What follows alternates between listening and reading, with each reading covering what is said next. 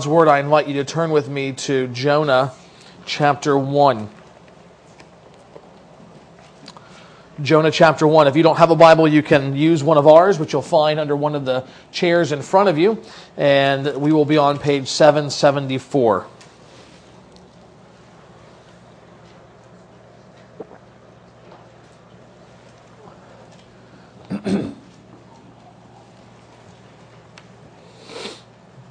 Jonah chapter one. This morning we're not uh, staying in Jonah chapter one for very long. We're actually looking at the last verse of chapter one into chapter two, verse nine. And that last verse that we're going to look at includes this phrase, "Salvation belongs to the Lord." And that is the great theme of our message this morning, as well as really next week. And um, what's interesting is w- at least one professor and, uh, of a seminary, and others have picked up on this, have said that's really the, the key verse of the whole Bible. You find it in this obscure book, "Salvation belongs to the Lord," and yet uh, that is really the line that is that holds the Bible together.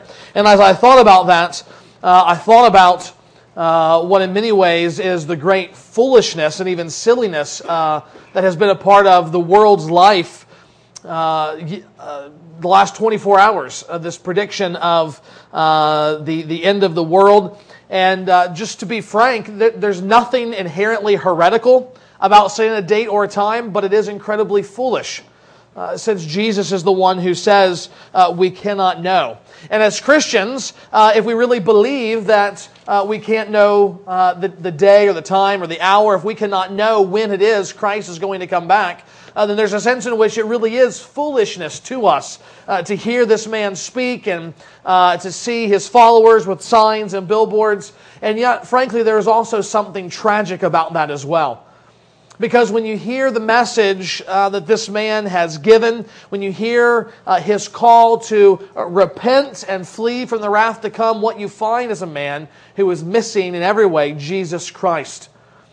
Uh, you have in Harold Camping one who, who began as a rock-solid teacher of God's Word. Someone who twenty, thirty years ago would have been welcome in this pulpit to explain the Scriptures, and yet somewhere along the, la- the way, he has lost the gospel of Jesus Christ. He has lost the very message and means by which people can escape the real judgment that is one day coming.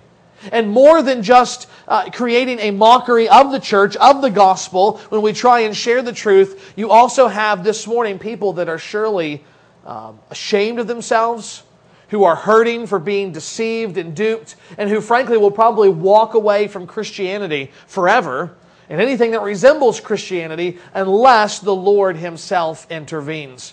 And so this morning, as we think about uh, the true message of salvation, about how it is Jesus Christ who saves, I not only want you to have your own heart warmed to that if you are a believer, but I also want to have uh, your, your mind uh, and your heart so gripped that you become bold with that message. I cannot help but wonder how many opportunities were lost by real Christians when they heard the chatter and the conversation about this man and his message, when they could have stepped in and said, you know, he's half right, let me tell you the rest of the story. Let me op- actually open up God's Word and show you what the judgment will be like and, and the one who actually took that judgment for us and in whom we can be saved, Jesus Christ. So this morning, this is what we want to see, that salvation belongs to the Lord. And we want to do that by picking up uh, where we have already read in the book of Jonah as we continue this series and press on into chapter two. I want to begin in verse fourteen. Jonah is on the boat. He's running from God. The sailors are there. And these sailors therefore called out to the Lord, "O Lord, let us not perish for this man's life, and lay not on us innocent blood, for you, O Lord, have done as it pleased you." So they picked up Jonah and hurled him into the sea, and the sea ceased from its raging. Then the men feared the Lord exceedingly, and they offered a sacrifice to the Lord and made vows. And the Lord appointed a great fish to swallow up Jonah. And Jonah was in the belly of the fish three days and three nights. Then Jonah prayed to the Lord his God from the belly of the fish, saying, I called out to the Lord out of my distress, and he answered me. Out of the belly of Sheol I cried, and you heard my voice. For you cast me into the deep, into the heart of the seas, and the floods surrounded me. All your waves and your billows passed over me. Then I said, I am driven away from your sight, yet I shall again look upon your holy temple. The waters closed in over me to take my life. The deep surrounded me. Weeds were wrapped about my head at the roots of the mountains. I went down to the land whose bars closed upon me forever. Yet you brought up my life from the pit, O Lord, my God. When my life was fainting away, I remembered the Lord, and my prayer came to you into your holy temple. Those who pain Pay regard to vain idols, forsake their hope of steadfast love. But I, with the voice of thanksgiving, will sacrifice to you. What I have vowed, I will pay. Salvation belongs to the Lord. May God bless the reading of His Word. We're going to take two weeks to look through this chapter of Jonah. We begin today, though, again, thinking about this. Salvation belongs to the Lord. That is, salvation is His to give and can be found in no other. But what does it look like? How do you describe the salvation that comes from God? That's our task this morning as we look to our passage before us. And we want to see three things about this salvation and about the God who gives it. First of all, we see this, if you're taking notes. Salvation comes by God's mercy and grace. Salvation comes by God's mercy and grace. Remember the story up to this point, or if you don't know anything about this story, let me summarize for you what's going on. Verse one, chapter one, God calls His prophet Jonah to go and to preach in the city of Nineveh to declare God's righteous judgment against their sin. But the prophet doesn't go. The prophet doesn't want to go, and in fact, he runs in the opposite direction of his call. He gets on a boat, he pays for a fare, and he is off on his own, moving away from the direction God has called him. But God isn't yet finished with Jonah. He, in fact, stirs up this storm at sea and incites panic in the crew because the storm is so violent, the ship is threatening to break apart. Yet Jonah refuses to repent of his sin. He refuses to go back in the direction God has called him and instead allows himself and even commands that he be thrown overboard into the sea. And if you've read Moby Dick, and the sermon that, that chaplain Maple gives at this point in the story, he says, behold Jonah taken up as an anchor and dropped in the sea. And frankly, that's a good image. Why? Because Jonah does not go into the water and kind of bob up and down trying to tread water doing the doggy paddle. He sinks like a rock. He sinks like an anchor. In his prayer, Jonah recounts uh, his situation and says to God, you cast me into the deep, into the heart of the seas, and the flood surrounded me. All your waves and your billows passed over me. Jonah isn't just put in the shallow end of the pool, nor is he thrown into calm water. He is dropped out in the middle of the sea during a violent storm. He goes in the water, and immediately the waves are crashing in over his head, driving him down into the vastness of the sea. Verse five, the waters closed in over me to take my life. The deep surrounded me. Weeds were wrapped around my head at the roots of the mountains. I went down to the land whose bars closed upon me forever. All of this churning sea from the storm has dragged up all kinds of things, all of which are now wrapped around Jonah even as he is sinking. Sea vegetation is swirling around him. It's even around his head and in his eyes. He can't breathe. He can't see. All he can do is flail around and sink farther and farther and farther into the salty depths of what is certainly to be his death. At this point, you would think this is the end for Jonah. I mean, it's done. I mean, after all, he's a disobedient prophet, and who wants that? God doesn't. God doesn't want that. He doesn't uh, deserve that. He doesn't have to tolerate this man's wretched, rebellious attitude. He should be a goner, and no one will be able to judge God for doing wrong by him if it happened. Even when you read Jonah's description of his descent into the sea, you cannot help but think in his mind it was pretty clear he thought he was a goner. But remember, chapter two is Jonah's prayer of thankfulness to God for salvation. God had had mercy on him. Verse two, I called out to the Lord out of my distress, and He answered me. Out of the belly of Sheol, that is the Hebrew word for death, out of the belly of death I cried, and you heard my voice. Jonah says, as he is in the sea, as he is descending towards death, what he says is that land whose bars will close around me forever. He called out to the Lord for mercy, for grace, for salvation. I find it incredibly ironic that the prophet who is running from grace in his moment of trouble, his moment of desperation, actually calls out for grace. He is running from the presence of the Lord, we're told in verse one, and yet now he longs for, he is desperate for the presence of the Lord. What did he say in that prayer? Did he repent? Did he just beg for mercy? We don't know. All we know is he called out to the Lord, and the Lord saved him from drowning in the sea. God saved not because he was obligated to, not because it was just and good and righteous for him to save Jonah, not because Jonah deserved to be saved. No, God only saved Jonah because God is a God of mercy. Full stop. Full stop. Nothing else needs to be said. Jonah was only saved because God is a God of mercy. And it's that same God of mercy who has saved you if you are a Christian. Because of your sin and rebellion against God, because of your offense against the most beautiful and glorious being in all the universe, the one who offers himself to you, and yet you turn away and say, no, thank you, I would rather have my own God, maybe even myself as God. We deserve death.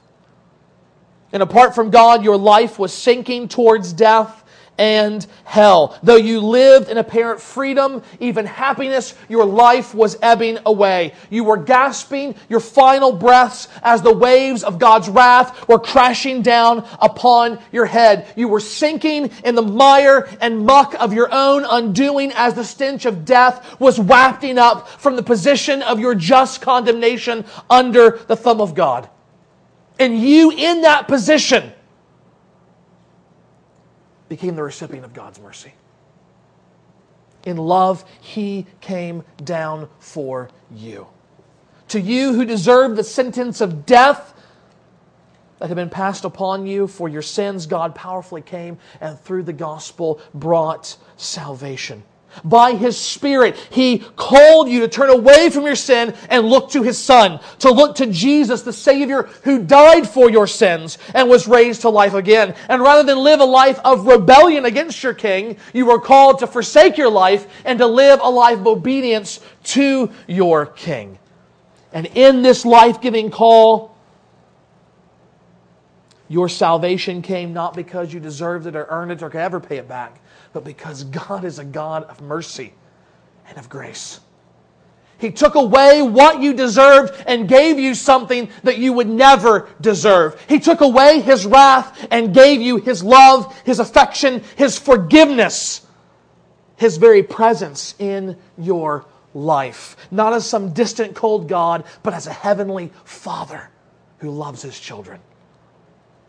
Have you allowed your mind to drift on that and to and to, to sit on that and to be fixed on that great truth of God's mercy recently? Have you allowed your thoughts to be soaked in the sea of God's kindness and mercy towards you, dear Christian? One of my favorite preachers is C J Mahaney, and I find myself always encouraged when I listen to him, especially for this, that he understands the depths of God's mercy towards sinners. Whenever you hear him recount his testimony of how God brought him to salvation, as he describes uh, his life of sin, of, of loving sin, a man who even in the in the moment when his, his longtime friend who's gone away to college and has become a Christian has come back to tell him the gospel, he is, he is sitting smoking hash, and yet God still in His mercy saves him through the proclamation of the gospel. Mahaney cannot help but be moved to tears. You hear the crack in his voice as he speaks, realizing that he deserved death. And yet God showed him mercy. God showed him mercy and grace. Loved ones, it's not about the number or the nature of your sins that will make you grateful for your salvation. It, it, it's not, boy, I've done a really bad thing. I've done lots of bad things. I've been horrible. I've been a miserable example of humanity, and God saved me, therefore I will be thankful. No, it doesn't come down to the to the the, the quantity of your sins. Because at the end of the day, even for the smallest infraction against an infinite God, we all deserve death. We're all in the same boat, as it were, cast off into the sea of God's judgment. Rather, it is the great mercy of God that should move us to tears of gratefulness and joy. This is the salvation that we have received as God's people, a salvation of mercy and grace towards sinners. But more than that, we see the salvation of God comes by His surprising plan. Salvation comes by God's surprising plan. We saw the predicament Jonah was in. We saw the language of his prayer, lifted from the very language of the Psalms. His prayer to express thankfulness to God for the salvation given to him. Now again, in case it's just not clear yet, what is this salvation? It was salvation from drowning to death in the sea. Uh, he, he, was, he, was, he was at death's door. He was in his final moments of life, and God rescued him out of the sea. But how did He do it? They picked him up, hurled him into the sea, and the sea ceased from its raging, verse seventeen. And the Lord appointed a great fish to swallow up Jonah, and Jonah was in the belly of the fish three days and three nights. Jonah was about to drown, and he called out to God for help, for rescue, and of all the things that God could have done. I mean, you know, if you've read the Bible, you know, you could do a lot of different things. He has no limits. Paul says he, he's able to do beyond what you can possibly imagine. And of all the things he could do, dun-dun, dun-dun, dun-dun, dun-dun, dun-dun. He sends a fish, a fish to rescue Jonah out of the water. This giant aquatic beast becomes the means of salvation for this rebellious, sinful prophet. In fact, did you notice in verse one of chapter two, it's from the fish that Jonah is praying, thanking God for his salvation. Can you imagine a prayer meeting like that? Now, who could have imagined that God would do this? When he called out to God to be saved, do you think that's what Jonah expected? I mean, do, do you think he would become like Aquaman? No, no, no, no, no, no, you know, send the fish and save me. I don't think so.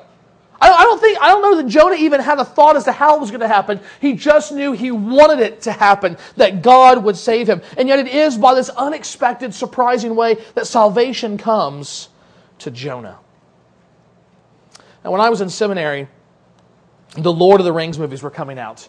And, uh, Uh, some of you heard, have heard me tell this be, be, before, but it, it just always it always is so striking to me. As as these movies were, were were were getting ready to come out, the promotion's happening, and you have a couple of people who are big fans, particularly at the seminary, and so this kind of buzz about these movies begins to, to circulate. And I heard about them. I never read the books. I didn't know much about uh, the Lord of the Rings uh, series, and yet one of the things that I kept hearing was, this thing is just one big Christian allegory. It's going to be great. It's all this spiritual truth, like the Chronicles of Narnia, about how to live the Christian life. And I got to thinking, how come I've never heard of this, if that's really what it is?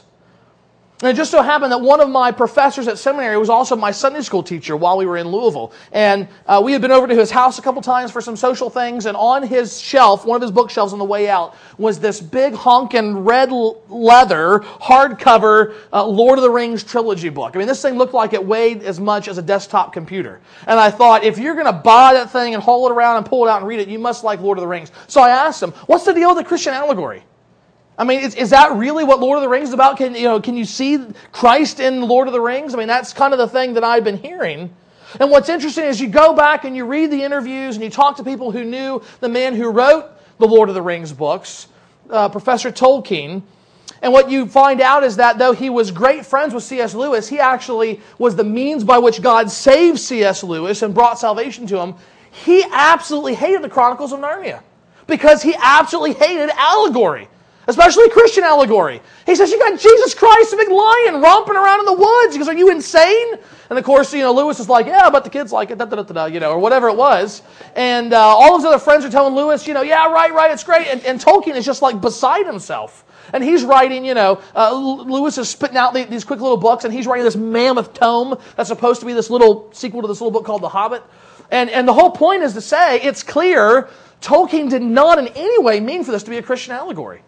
And so I had friends saying, yeah, the, you know, the elves are like angels, and da, da, da, da. And Tolkien would have been like, are you, are you kidding me? No. It's, it, it's not for that at all. And yet, and yet, Tolkien was a devout Catholic. He, he, and he, he was a believer, and he had so he had so taken up this idea of the gospel itself that perhaps even unknowingly it becomes layered throughout the whole storyline of The Lord of the Rings. So when I asked my professor, I said, so, so what's the deal? He said, no, there's no allegory, but, but if the gospel can be seen in The Lord of the Rings, it comes in this way. Salvation comes in a surprising way. Salvation comes through an unexpected means. In the books and in the movies, you have brave men, you have powerful elves, you have uh, determined dwarves, yet salvation for all of Middle-earth, the destruction of ultimate evil, comes through the smallest and apparently weakest of beings, a hobbit. A hobbit. I mean, it's just this little guy, you know, likes, likes his veggies, you know, a little bit of sausage, eats like seven times a day. And, and, and no one gives him any thought. And yet here is the means by which salvation comes to Middle Earth. And you think about that, it's the same way with Jonah. Who would have ever thought a fish? I mean, this massive sea creature out in the out in the out in the sea that probably the Israelites might not have ever actually ever seen. I mean, they were not a seafaring people. Jonah may not have actually ever seen this fish or even knew about it. And yet this unexpected means of this fish brings salvation to Jonah. And frankly, it's the same with Jesus. It's the same with Jesus. Though Jonah experienced physical salvation from death, Jesus came to experience death so that his people might experience full spiritual salvation. But can you imagine, do you understand the surprising way in which that salvation was brought about? I mean, though now with the eyes of faith and clarity, because the cross and resurrection has already happened, we read through the Old Testament, we're like, yeah, yeah, there it is. The gospel, the gospel. Christ is going to come. He's going to die for the sins of the people. And yet, the there and the then, people couldn't get it. They didn't understand it. They didn't see it. I mean, they're expecting salvation to come by this great warrior king who's going to raise this army and wipe out the Romans and establish the temple and the kingdom of Israel on earth again and, and, and create peace. That's what they're looking for. And instead, Jesus comes and he's the born of this peasant Jewish carpenter out in Galilee, Hicktown. And people are saying, how can that be the Christ? How can salvation come through that man? And yet, even in the prophecies about his coming, people will say, this is exactly what it's going to be like. People are going to look at Jesus and they're not going to get it because it's so unexpected. Isaiah fifty-three, who has believed what he heard from us? To whom has the, Lord of the, Lord, the arm of the Lord been revealed? For he, the servant, the Messiah, he grew up before God like a young plant and like a root out of dry ground. He had no form or majesty that we should look on him and no beauty that we should desire him. He was despised and rejected by men, a man of sorrows and acquainted with grief, and one as from whom men hid their faces. He was despised, and we esteemed him not. People looked at Christ and they said, salvation can't come through that. There's no way. Even his own disciples could not see. The religious leaders could not see. And yet, here's the interesting thing. In Matthew chapter twelve, they come and they say, well, well, look, you know, give us a sign. Just show us that you're really the Messiah. And what does he say? Matthew tells us some of the scribes and the Pharisees answered him, teacher, we wish to see a sign from you. And Jesus answered them, an evil and adulterous generation seeks for a sign, and no sign will be given to it except the sign of the prophet Jonah. For just as Jonah was three days and three nights in the belly of the great fish, so the Son of Man will be three days and three nights in the heart of the earth. Behold, something greater than Jonah is here. Something greater than Jonah is here. Can you imagine the disciples looking in horror at this man that they believed was the Messiah, this man who was their friend, whom they'd followed for over three years, hanging, humiliated, weak, naked, bloody, and broken on a cross. Their hopes were dashed. We, we, we must have got it wrong. And yet it was in this, this unexpected, surprising way that God accomplished salvation. Jesus died not for his own sins, but for the sins of the world, John says. He came bringing salvation, not wielding a sword, destroying an army of enemies of God's people, but surprisingly by dying as a substitute under the wrath of God, destroying our real and most feared enemies, sin and death and hell, all that rebels might taste the grace of God's forgiveness. That's the surprising way in which God brings salvation, not just to Jonah, but to us through Jesus Christ. The salvation that we see from God is one that is rooted in His grace and mercy. It comes in a surprising way. But finally, we also see that salvation comes by God's sovereign hand. Salvation comes by God's sovereign hand. So what about the fish? What about that fish? If you ask any kid, probably most adults, what's Jonah about? A man gets swallowed by a fish. That's going to be the answer, right? Or at least part of the answer. And that's okay. But that invariably leads to this question. So is the story true? This really happened? This guy really gets swallowed by a fish? I mean, that's the question we want to know. In fact, um, some will go so far as to say, well, obviously the story is a work of fiction. It's, it's, it's meant to be an extended parable about Israel's unwillingness to go to the nations. And, and on some level, I have to say, yeah, they're right. It serves, Jonah serves as a parable for Israel, even as Hosea served as a parable of God and his wife a parable of Israel. But guess what? Doesn't mean it didn't happen. Doesn't mean it's fiction. You read the other fictional parables in the Bible. Jesus told lots of them. And guess what? Number one, they're never this long. They're never this involved. They're never this detailed. And there's never specific characters, except for maybe Lazarus and the rich man, but there's a question about that one. My point is, it doesn't read like fiction. It reads like Old Testament, New Testament, historical narrative. Secondly, though, even beyond that, you say, I'm still not convinced. That's okay, because guess what? Historically, it's been proven it's possible to survive in the belly of certain kinds of fish, specifically sperm whales. The old Encyclopedia Britannica used to give all kinds of information on this, telling us that the average specimen of a certain kind of sperm whale might have a mouth, listen to this, a mouth twenty foot long, fifteen foot high, and nine foot wide. That's larger than my office back there. Do you understand that? I mean, that's it's huge. I could fit my whole family in there, not that I would want to. It's known that the sperm whale largely feeds on squid, which are often larger than people. More importantly, though, there is a reliable historical account of this happening. In February eighteen ninety-one, the whaling ship Star of the East spotted a large sperm whale, again, all from Encyclopedia Britannica. A large sperm whale in the vicinity of the Falkland Islands. Two boats were launched to go after this thing. One of the harpooners in one of the boats was able to spear the whale. But the second boat, when it attempted to spear the whale also, the boat capsized, one man was drowned, another man was lost, and the whale escaped. The man that was lost, James Bartley, disappeared and could not be found. The other man, they recovered his dead body. It was a short time later the whale was found again. This time it was harpooned, it was killed, it was drawn to the side of the ship, and originally just its blubber was removed. The next day, however, they hoisted the stomach on deck, and when it was opened, guess what was inside?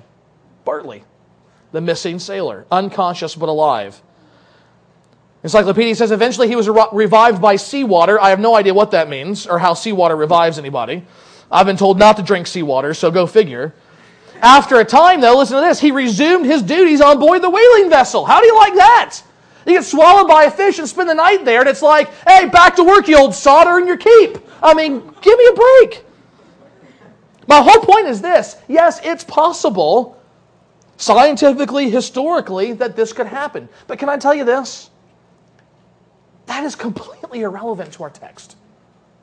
It is absolutely, completely irrelevant for our text. My old pastor, Glenn Davidson, used to say, look, even if the book said Jonah swallowed the whale, we should believe it because God said it. That's right. Now let's assume for a minute we didn't know about the Star of the East. We didn't know about uh, that kind of sperm whale. We didn't know that it is possible. Guess what? Why can't God just do a miracle? Isn't this the same God who created the whole use out of nothing? You know, it's not like he had matter and energy lying around and said, this looks fun, maybe I'll put something together with it. No, he just spoke. And not only created it, but had the amazing creativity, the intelligence, the wisdom to put it together in the way that he did. Isn't this the same God who brought about a worldwide flood and yet rebuilt his creation? The same God who caused a hundred-year-old couple to be able to conceive and bear a son. The same God who sent supernatural plagues on the entire nation of Egypt, yet spared his people. The same God who held back the waters of the Red Sea, who also brought down the walls of a major city called Jericho with the mere yell of an army. A man, uh, a God who through men healed sickness and disease. Is this not the same God? God who took a man who was dead in the grave for three days and raised him up back to life, not just physically to life, but spiritually glorified with a body that would have been fit for all eternity. You might know him. His name is Jesus Christ. We worship him as Savior, God, and King of all things. Surely if the same God could do that, he could preserve the life of one man in the belly of a whale for three days. Am I missing something here? More than that. More than that. The whole point isn't even about the fish. It's about God. God is completely sovereign over all his creation. Yes, even over fish. But here's the, here's the thing. Notice what the text says. The Lord appointed a great fish to swallow up Jonah. If you go to King James, they actually get the verbal tense here better from the original Hebrew. Now the Lord had prepared a great fish to swallow up Jonah. The best translation would be to put the two together. It'd sound like this. The Lord had appointed a great fish. What's my point? The fish was waiting for Jonah. I mean, think about that. God knew the prophet's going to run. He knew he's going to send the storm. He knew he was going to get thrown overboard. And guess what? He wasn't waiting for Jonah to ask for mercy. He had appointed the fish to be at the right longitude, the right latitude, the right depth, for at the last minute to show his mercy and kindness to the prophet and to save him from drowning in the sea. The point is not the fish. The point is God. Pastor Sinclair Ferguson says, the fish is just a walk-on character in this drama of redemption. The story is about the great God from whom salvation comes. As it is with Jonah, this amazing, merciful, surprising God has also ordained the circumstances of our very life to show mercy and grace to us.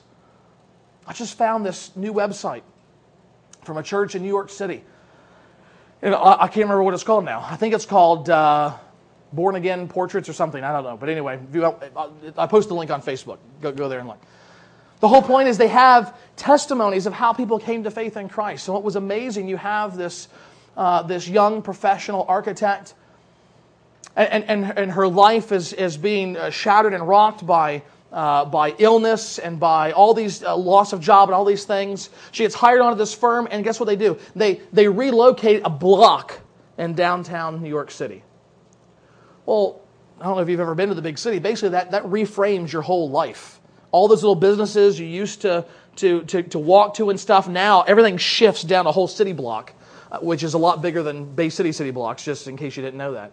And she says she goes to this place and she winds up meeting this guy who turns out to be her husband, who turns out to bring her to uh, Redeemer Presbyterian Church, who turns out to be the means by which she not only uh, has uh, companionship for life, but a husband, the father of her child, and the means by which God brings salvation to this woman's life. And what, what, what did he do? All he did was, was have her corporation move one block down in the city. This is the kind of God that we serve. A God who does not leave things to chance, who doesn't leave the salvation of his people up to the whims and, and, and wistfulness of, of, uh, of sinners and their decision-making. Here is a God who sovereignly ordains to bring grace and mercy in the exact time and moment that his people need it, that they might be saved. This morning, in almost every way, Jonah's salvation is a small but clear echo of the salvation provided through Christ. In Christ, we have received grace and mercy for salvation. Christ has taken upon himself our sin, and he has given to us his righteousness. We did not deserve that in any way. In Christ, we have seen the surprising way in which salvation is achieved. It was appointed through weakness and through obscurity and, and this, this humbling of God who took on flesh to identify with us, that atonement for sins was made. And in Christ, we also see the sovereign hand of God moving around every component of our life so that we can hear His gospel and believe. Friends, I, I guarantee, I'm almost guaranteed that in a room this size, there is somebody here who has never looked to faith in Christ. Whether you've been going to this church for decades or whether you're here visiting as a little kid, you have never been gripped by the absolute sinfulness of your heart in disobeying God and the fact that you deserve an eternal death because of that. And yet God has provided Christ. He has provided His own Son who took the punishment for you so that when you look to Him in faith, believing that He died for your sins, when you try, when, when you stop living just for whatever you want to live for, and as Jesus says, you deny yourself and you lose your life for His sake, guess what? He gives you back a better life. And you find joy in loving God who saves you and in obeying Him with your life. If you have never trusted in Christ, then, then today can be the day of your salvation. Call out to God, even as Jonah did, and say, God, I want your mercy. I need your grace. I want the love that you say you have for sinners. I need Jesus to be my Savior. For the rest of us, this morning I hope that the salvation that we have has not become old and stale and passé. It's not, oh yeah, here's the gospel message again. If that is the case, we'll find ourselves moving farther and farther away from God, unhappy, unjoyful, unwilling to serve Him. It's only when we have been gripped by our devastating plight before Him and the amazing love that He has shown to us, when we remember that, when we enjo- rejoice in that, that we will be all the more encouraged to love Him more deeply. And in loving Him more deeply, our lives will be changed. Look at that quote from John Owen in your bulletin under the Preparing for Worship. And he is clear that what we need is to more and more see the beauty and the glory of Christ, that we might love Him more deeply so that sin becomes this ugly, disgusting, unthinkable thing. We will love sin far less if we love God far more. And the way we do that is by seeing the salvation that belongs to Him that He has given to us. Heavenly Father, we are so thankful for that salvation. God, it is so easy when we have lived as your people for years and years and years to grow cold and indifferent. But God, I pray that you would not let that happen, that you would grip our hearts both by the sinfulness of our sin and the glory of your grace. That, Father, we would be broken and ground down to the dust only to be remade by your love into the image of Christ. God, only you can do this. We cannot screw up more love. We cannot cause ourselves in any way to be more holy, God. It only comes as a work from you, a spiritual work by your word. Father, open our eyes. Help us to see Jesus and be changed. It's in His name that we pray. Amen.